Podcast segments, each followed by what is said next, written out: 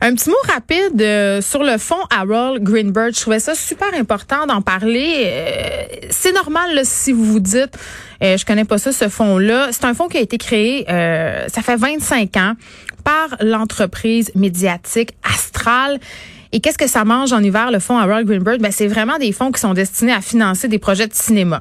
Euh, donc, que ce soit la production, la scénarisation, le développement.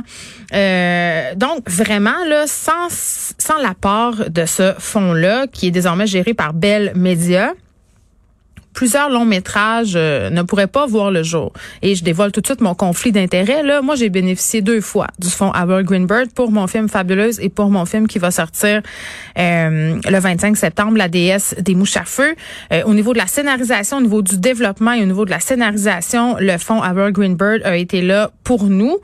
Et vraiment, là, ce sont des montants substantiels qui permettent à des scénaristes, à des gens qui œuvrent dans le milieu cinématographique de travailler, de vivre de ça, de pouvoir faire leur développement. Et vraiment, euh, là, euh, Bell Media a envoyé un communiqué de presse pour dire qu'il mettait fin euh, à certains volets de son secteur francophone. Et vraiment, c'est un autre coup de barre pour le cinéma québécois.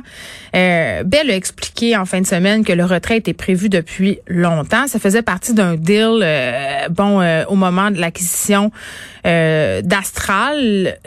Bon, alors, ils avaient convenu que ces avantages-là, liés au, front, au fonds euh, Howard Greenberg dans les volets francophones, prendraient fin le 31 août cette année. Moi, je vois mal comment on décide chez Bell de couper ces fonds-là, de donner une jambette au cinéma québécois.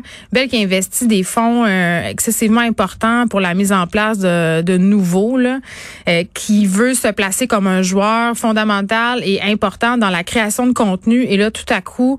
Euh, pensant faire ça discrètement, tire la plug sur le volet francophone. Et moi, c'est ça que je trouve encore plus dégueulasse. C'est comme si on disait la culture québécoise, c'est pas important, la culture francophone, c'est pas important, la langue française, c'est pas important.